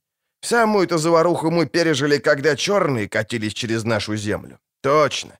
Тогда казалось, все они тут испалят да вытопчут. Многие из тех, что тогда сбегли, так и не возвернулись. А на их местах поселились новые. Жить-то надоть.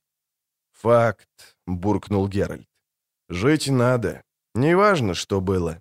Надо жить. Это точно, господин. Ну, получайте. Зашил вам портки, залатал. Будут что новые. Это как с нашей землей, господин Геральт. Разодрали ее войной, перепахали, словно плугом прошли, бараной, исковеркали. Но теперь еще будет как новое. И еще лучше уродит. Даже те, что в той землице погнили, добру послужат. Удобрят почву. Сейчас-то пахать трудно. Кости, железяки всюду на полях. Но земля и с железом управится. Не боитесь, что нильфгардцы, что черные вернутся? Если уж однажды нашли путь через горы... А как же, страшно? Однако что ж, сесть и сопли распускать, трястись. Жить надо ведь. А что будет, то будет. Того, что предназначено не избежать. Веришь в предназначение? А как же не верить-то? А после того, как мы на мосту встренулись, на урочище, как вы меня от смерти спасли. О, господин ведьмак, бухнется вам моя златулина в ноги. Прекрати. Честно говоря, я тебе больше обязан. Там, на мосту, ведь это моя работа, Юрга, моя профессия. Я защищаю людей за деньги, не по доброте душевной. Признайся, Юрга, ты слышал, что люди болтают о ведьмаках, мол, неведомо кто еще хуже, они или чудовища, которых они убивают. «Неправда ваша, господин. Не знаю, почему вы так говорите. Что ж, али у меня глаз нету? Вы тоже из той же самой глины вылеплены, что и та лекарша». «Весенна». Она нам себя не назвала. Но ведь она мчалась за нами галопом, потому как знала, что потребно. Догнала вечером, сразу занялась вами, едва с седла соскочила. Да, господин, намучилась она с вашей ногой. От этой магии аж воздух звенел, а мы со страху в лес драпанули. У нее потом из носа кровь пошла. Непростая, видать, штука колдовать. И так заботливо вас перевязывала, ну, прям-таки как... Как мать. Геральт стиснул зубы. «Во-во, точно сказали. А когда уснули...» «Ну, Юрга...» а Она едва на ногах держалась. Бледная была, как полотно. Но пришла. Спрашивала, не нужно ли кому из нас помощи. Вылечила с молокуру руку, которую ему стволом пришибла. Гроша не взяла, да еще и лекарство оставила. «Нет, господин Геральт, на свете знаю, мало ли что о ведьмаках болтают, да и о чародеях тоже. Но не у нас. Мы из Верхнего Соддена и люди из Заречья лучше знаем. Слишком многим мы обязаны чародеям, чтобы не знать, какие они. Память о них у нас не в сплетнях и трепотне, а в камне высечена.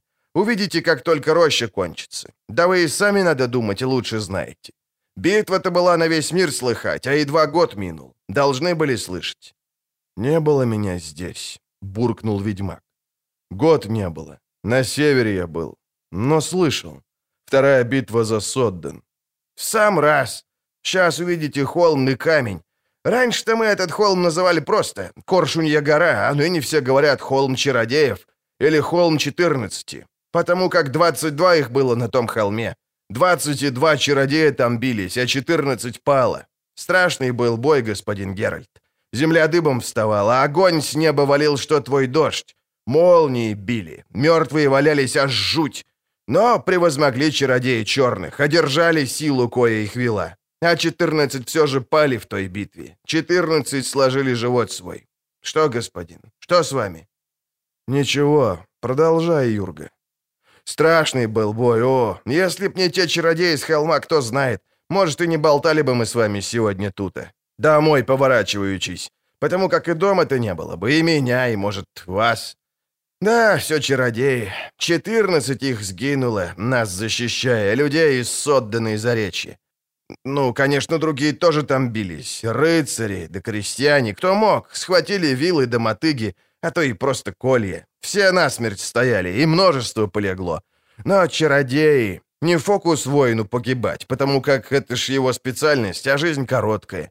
Но ведь чародеи могут жить, сколь им хочется. Они задумались. «Не поколебались», — сказал ведьмак, потирая рукой лоб. «Не поколебались. Я был на севере. Вы что, господин?» «Так, ничего». «Да, так мы туда, все с округи, цветы все время носим, на тот холм. А майской порой на Беллитейн завсегдатым огонь горит, и во веки веков гореть будет. И вечно жить они будут в памяти людской, те четырнадцать. А такая жизнь в памяти — это ж, это нечто побольше. Большее, господин Геральт. Ты прав, Юрга.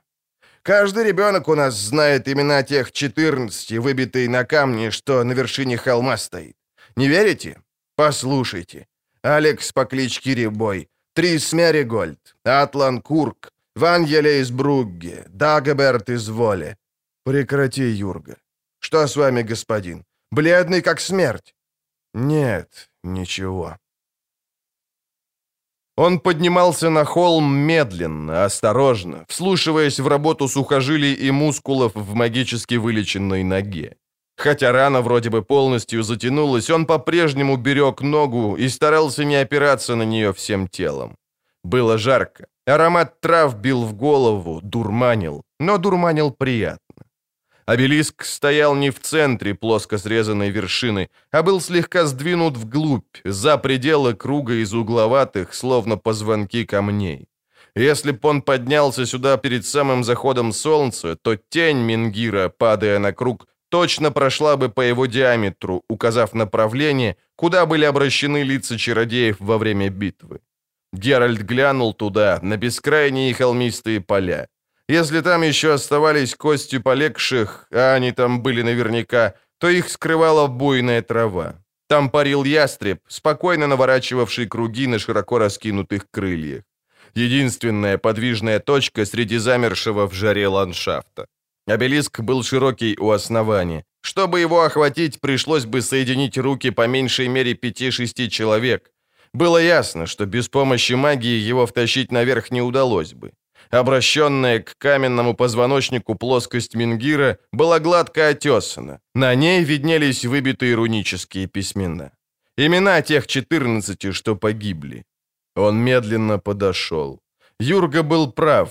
У основания обелиска лежали цветы. Обычные полевые цветы, маки, люпины, просверняки, незабудки.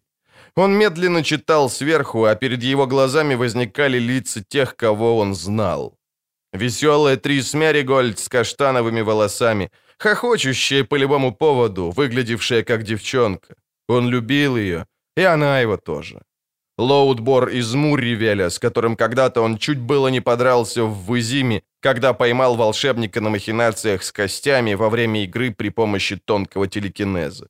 Литта Нейт по прозвищу Коралл. Прозвище ей дали из-за цвета губной помады, которой она пользовалась. Литта когда-то накапала на него королю Белагуну, да так, что ему пришлось неделю отсидеть в яме. Когда его выпустили, он отправился к ней, чтобы узнать о причинах. Не заметил, как оказался у нее в постели и провел там вторую неделю. Старый гораст, который хотел уплатить ему 100 марок за право исследовать его глаза и предложил тысячу за возможность провести вскрытие. Не обязательно сейчас, как он тогда выразился. Оставались три имени, и в этот момент он услышал за спиной легкий шорох и обернулся. Она была босая, в простом льняном платьице. На длинных светлых волосах, свободно спадающих на плечи и спину, лежал венок, сплетенный из маргариток. «Привет», — сказал он. Она подняла на него холодные глаза, но не ответила. Он отметил, что она почти совсем не загорела. Это было странно сейчас, в конце лета, когда деревенские девушки обычно загорали до черна. Ее лицо и открытые руки лишь слегка золотились. «Принесла цветы?» Она улыбнулась, опустив ресниц. Он почувствовал холод. Она прошла мимо, не произнеся ни слова, опустилась на колени у основания Менгира, коснулась ладонью камня. «Я не приношу цветов», — слегка подняла она голову а те, что лежат, для меня». Он глядел на нее. Она стояла на коленях так, что заслоняла от глаз последнее имя, высеченное на камне. Она была светлой, неестественно светлой, какой-то даже светящейся на темном фоне Менгира. «Кто ты?» — медленно спросил он. Она улыбнулась и снова повеяла холодом. «Не знаешь?» «Знаю», — подумал он, глядя в холодную голубизну ее глаз. Да, кажется, знаю. Он был спокоен. Иначе он не умел, уже не умел. Меня всегда интересовало, как ты выглядишь, госпожа. Не надо меня так величать, тихо ответила она. Ведь мы знакомы много лет. Верно, подтвердил он. Говорят, ты все время идешь следом, не отступая ни на шаг.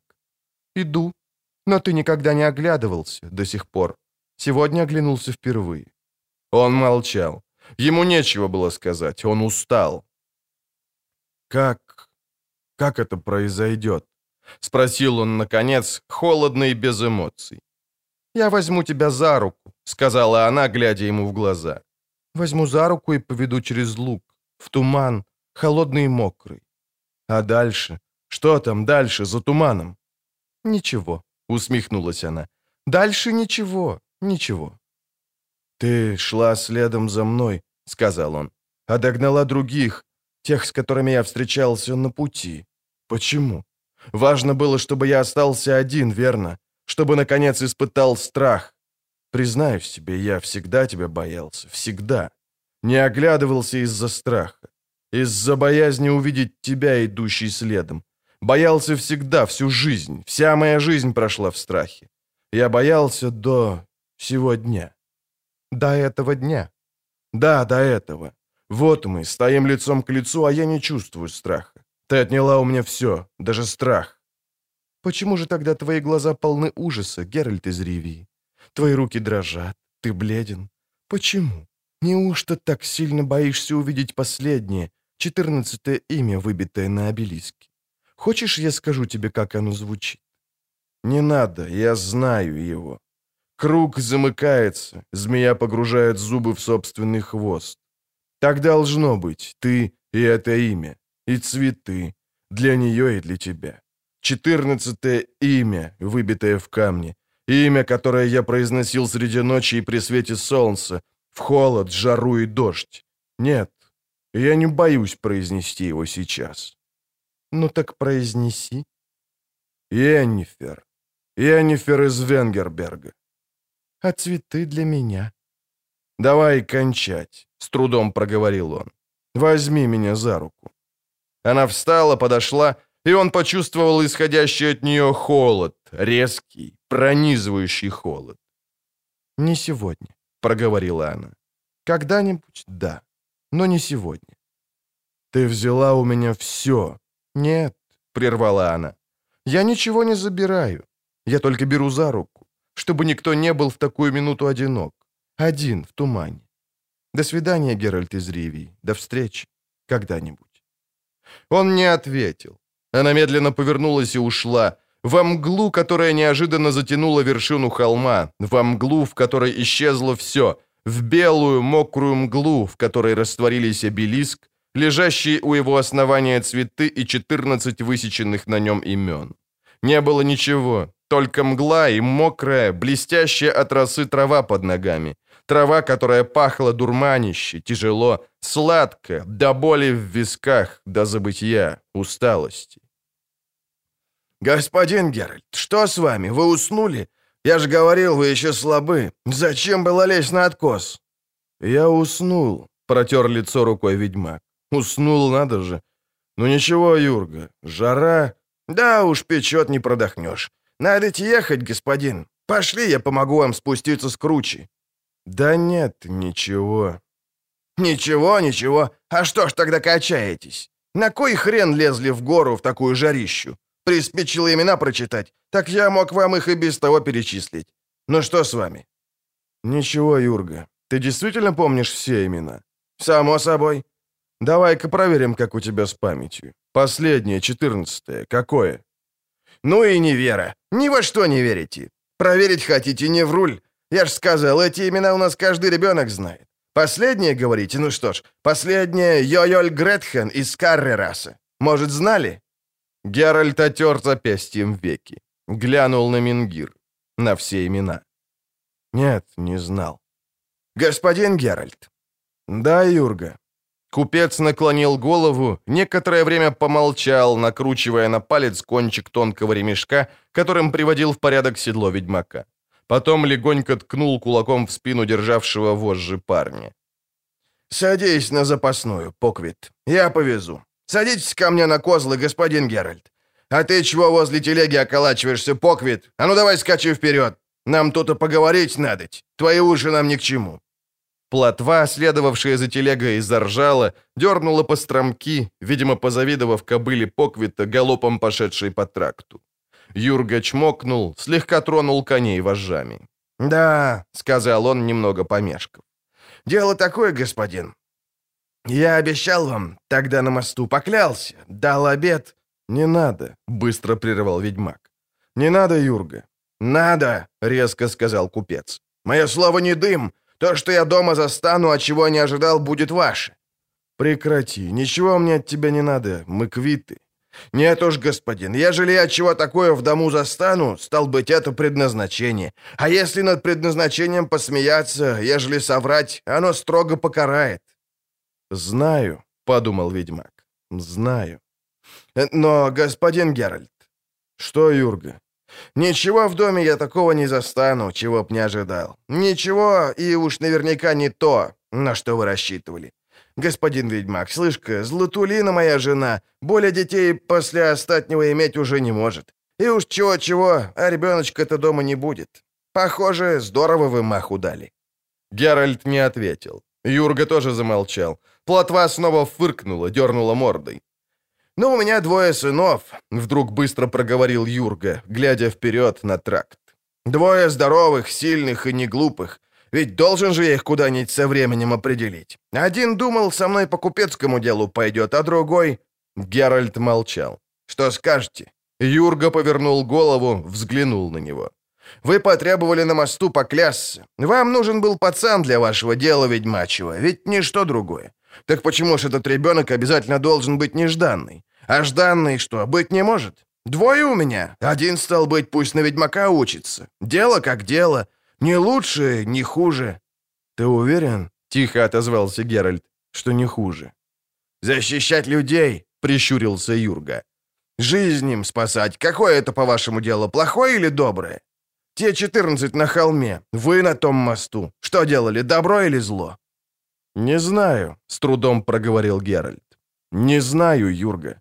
Порой мне кажется, что знаю, а в другой раз сомневаюсь. Ты хотел бы, чтобы твоего сына мучили такие сомнения?» «Пусть мучают», — серьезно сказал купец. «Пусть бы мучили, а предназначение своего никто не минует». Ведьмак не ответил. Тракт сворачивал к высокому откосу, к кривым березам, неведомо как державшимся почти на отвесном склоне. У берез были желтые листья. «Осень», — подумал Геральт, — «снова осень». Внизу посверкивала река, Белел новенький чистокол сторожевой вышки, крыши домишек, ошкуренные бревна пристани. Скрипел ворот. Подходил к берегу паром, гоня перед собою волну, расталкивая воду тупым носом, разгоняя плавающие на поверхности соломинки и листья, неподвижные в грязной корке пыли.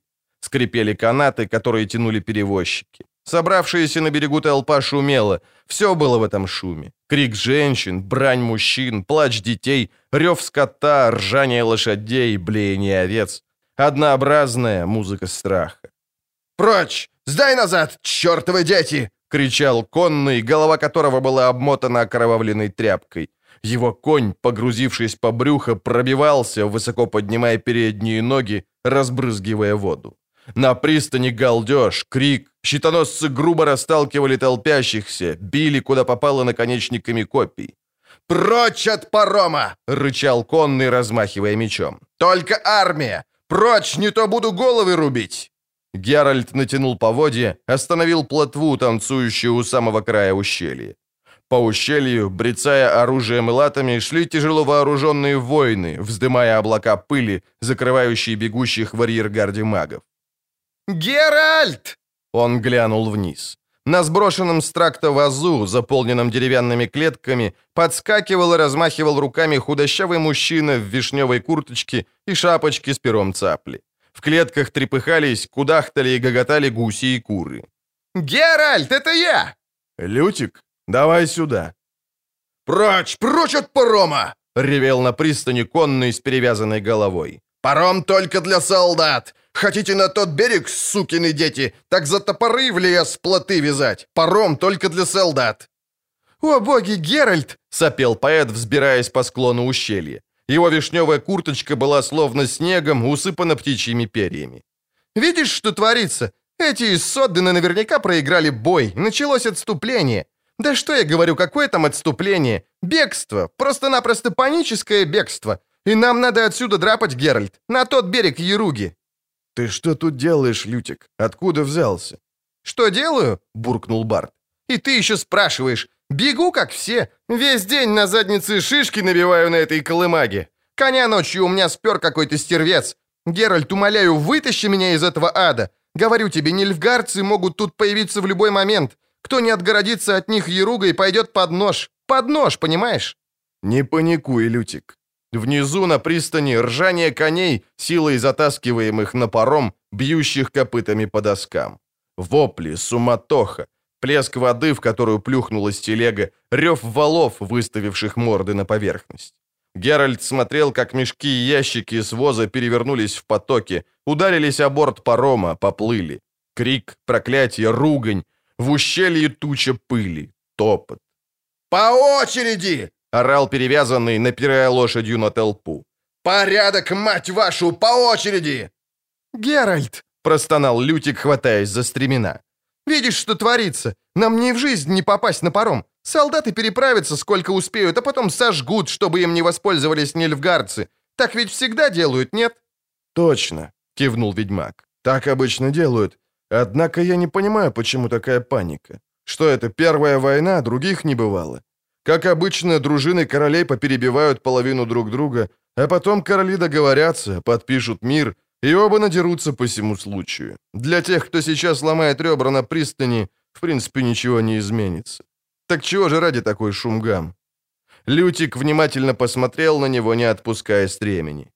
«Похоже, у тебя паршивые сведения, Геральт», — сказал он. «Или ты не в состоянии понять их значение. Это не обычная война за наследование трона или огрызок земли. Это не стычка двух феодалов, за которой кметы наблюдают, не прерывая синокоса. Тогда что же это такое? Объясни ты мне, потому как я в самом деле не знаю, что творится.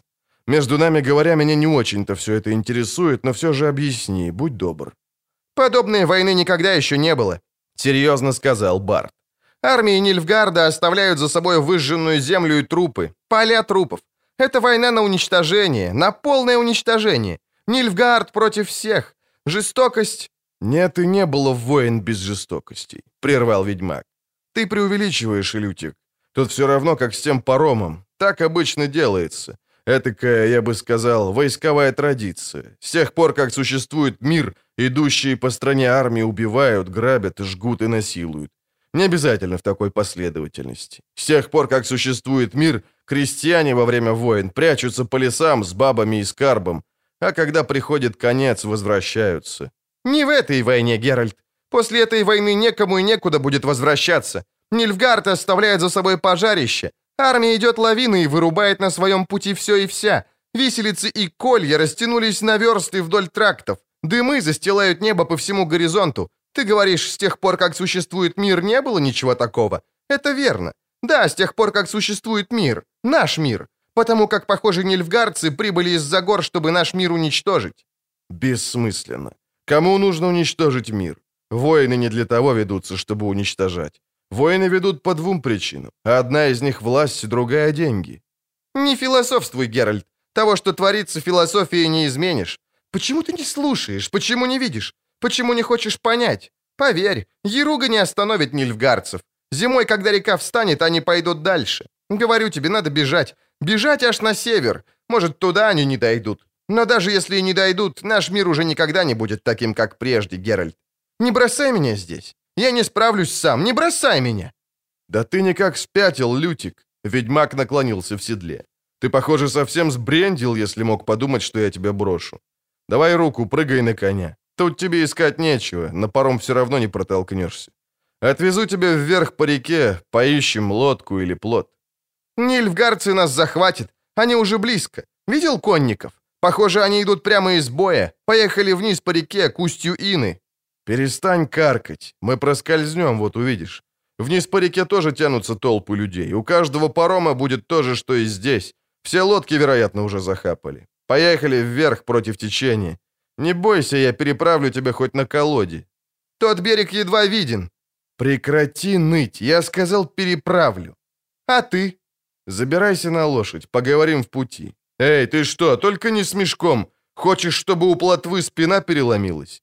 Это плотва? Но плотва же была гнедой, а это каштановая. Все мои лошади зовутся плотвами. Ты прекрасно знаешь и перестань болтать. Я сказал, мешок выкинь. Что у тебя там, золото? Рукописи, стихи и немного жратвы. Выкинь в реку, напишешь новые, а едой я поделюсь. Лютик сделал жалостливую мину, но раздумывать не стал, а с размаху кинул мешок в воду. Запрыгнул на лошадь, устраиваясь на вьюке, схватился за Геральта в пояс. «Вперед, вперед!» — торопил он. «Нечего терять время, Геральт, давай в лес, прежде чем...» «Перестань, Лютик, твоя паника начинает передаваться плотве.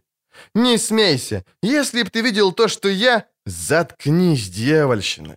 Едем. Я хочу до темноты обеспечить тебе переправу». «Мне? А ты?» «У меня есть дела по эту сторону». «Да спятил-то, кажись, ты, Геральт. Тебе что, жизнь не мила? Какие еще дела?» «Не твоего ума. Я еду в Цинтру». «В Цинтру? Нет уже Цинтры». «Ты что это?» «Нет, говорю, Цинтры. Есть пепелище и куча камней. Нильфгардцы...» «Слезай, Лютик». «Что?» «Слезай!» Ведьмак резко обернулся. Трубадур взглянул ему в лицо и мигом слетел на землю. Отступил на шаг, споткнулся. Геральт слез медленно. Перекинул поводья через голову кобылы, минуту стоял в нерешительности, потом вытер лицо, не снимая перчатки. Присел на край ямы, оставшейся от вывороченного куста свидины с кроваво-красными плодами. «Иди сюда, Лютик», — сказал он. «Садись и рассказывай, что с Цинтрой. Все». Поэт сел. «Нильфгардцы вошли туда через перевал», — начал он после недолгого молчания. «Тысячи. Окружили армию Цинтры в долине Марнадаль. Разгорелся бой, длившийся целый день от зари до ночи. Люди из Цинтры яростно сопротивлялись, но их наполовину перебили. Король погиб, и тогда их королева... Каланты. Да, не допустила паники, не позволила оставшимся разбежаться, собрала вокруг себя и знамени, кого только смогла. Они прорвались сквозь кольцо, выбрались за реку к городу, кто сумел. А Каланте? С горсткой рыцарей защищала переправу, прикрывала отступление. Говорили, билась, как мужчина, кидалась, словно сумасшедшая, в самый водоворот. Ее искололи пиками, когда она мчалась на нильфгардскую пехоту. Тяжело раненую вывезли в город. Что в манерке, Геральт? Водка. Хочешь? Пожалуй. Продолжай, Лютик, говори все. Город, в принципе, не защищался. Осады не было, уж некому было стоять на стенах. Остатки рыцарей с семьями, вельможи и королева э, забаррикадировались во дворце. Нильфгарцы взяли дворец сходу. Их маги в пыль раскрошили ворота и часть стены. Не поддавался только донжон. Видимо, был сильными чародеями заговорен, потому что сопротивлялся нильфгардской магии. И все же через четыре дня нильфгардцы ворвались в покое, но не застали никого живого. Никого. Женщины убили детей, мужчины убили женщин и кинулись на мечи, либо... Что с тобой, Геральт? Продолжай, Лютик. Либо, как Каланте, головой вниз с балкона, с самого верха. Говорят, просила, чтобы ее...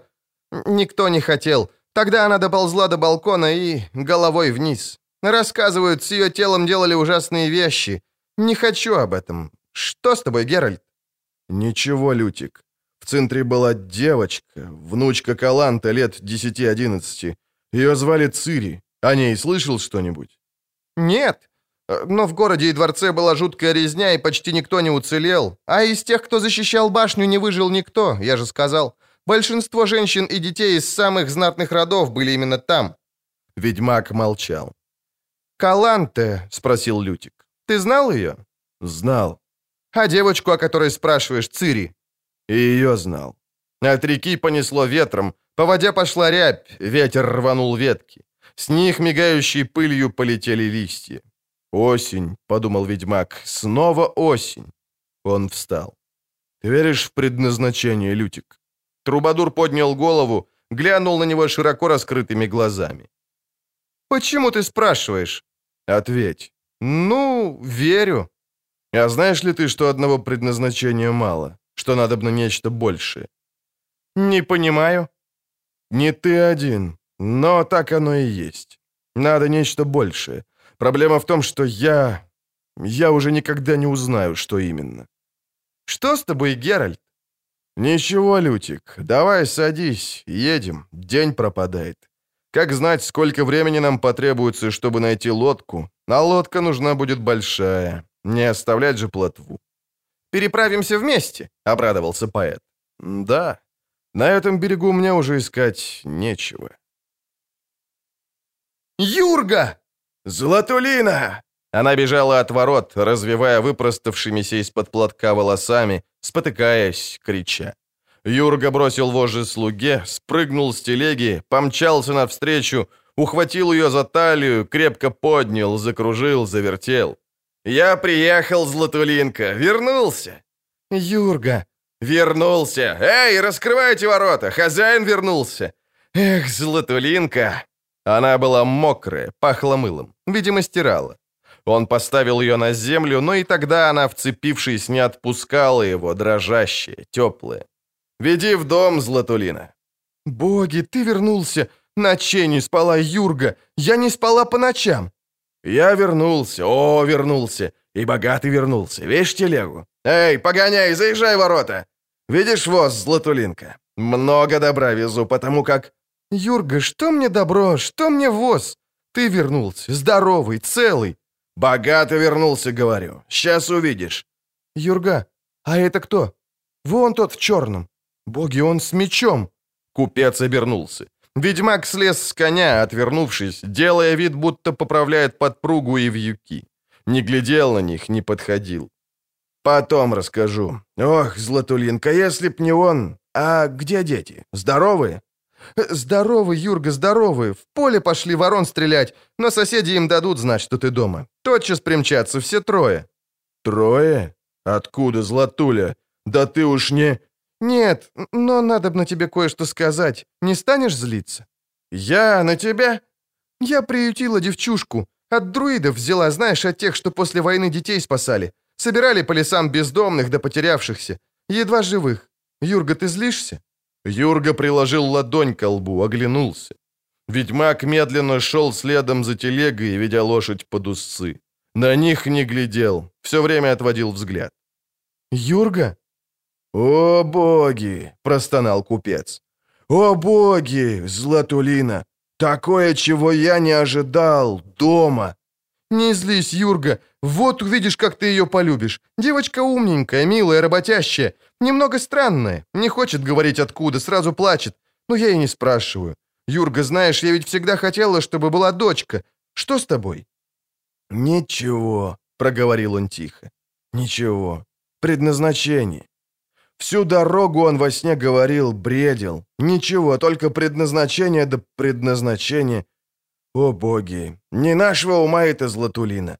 Не понять нам, что думают такие, как он, что видят во сне. Не нашего это разума. Папа! Надбор, Сулик, ну и выросли, ну бычки, истые бычки, а ну живо ко мне, живо!» Он осекся, увидев маленькую, худенькую, пепельноволосую девочку, медленно бредущую за мальчиками. Девочка взглянула на него, он увидел огромные глаза, зеленые, как весенняя травка, блестящие, как две звездочки. Увидел, как девочка вдруг срывается, как бежит, как... Услышал, как она кричит, тоненько, пронзительно. «Геральт!» Ведьмак отвернулся от коня мгновенным ловким движением и побежал ей навстречу. Юрга изумленно смотрел на него. Никогда он не думал, что человек может двигаться так быстро. Они встретились на середине двора. Пепельноволосая девочка в сером платьице и белоголовый ведьмак с мечом на спине, весь в горящей серебром черной кожи. Ведьмак мягкими прыжками, девочка трусцой, ведьмак на коленях, тонкие ручки девочки вокруг его шеи, пепельные, мышино-серые волосы на его плечах. Златулина глухо вскрикнула. Юрга обнял ее, молча прижал к себе, другой рукой обхватил и прижал мальчиков. «Геральт!» — повторяла девочка, прильнув к груди ведьмака. «Ты нашел меня! Я знала, я всегда знала! Я знала, что ты меня отыщешь!» «Цири!» Юрга не видел его лица, спрятавшегося в пепельных волосах. Он видел только руки в черных перчатках, сжимающие плечи и руки девочки. «Ты нашел меня! А, Геральт, я все время ждала тебя! Я так ужасненько долго... Мы будем вместе, правда? Теперь будем вместе, да? Скажи, ну скажи, Геральт, навсегда! Скажи!» «Навсегда, Цири». «Так, как говорили, Геральт, как говорили! Я твое предназначение! Ну скажи, я твое предназначение!» Юрга увидел глаза ведьмака и очень удивился. Он слышал тихий плач Златулины, чувствовал, как дрожат ее руки, глядел на ведьмака и ждал, весь напряженный его ответа. Он знал, что не поймет этого ответа, но ждал его, ждал и дождался. «Ты нечто большее, Цири, нечто большее». Дорогие друзья, проект аудиокниги существует только благодаря вашей денежной поддержке.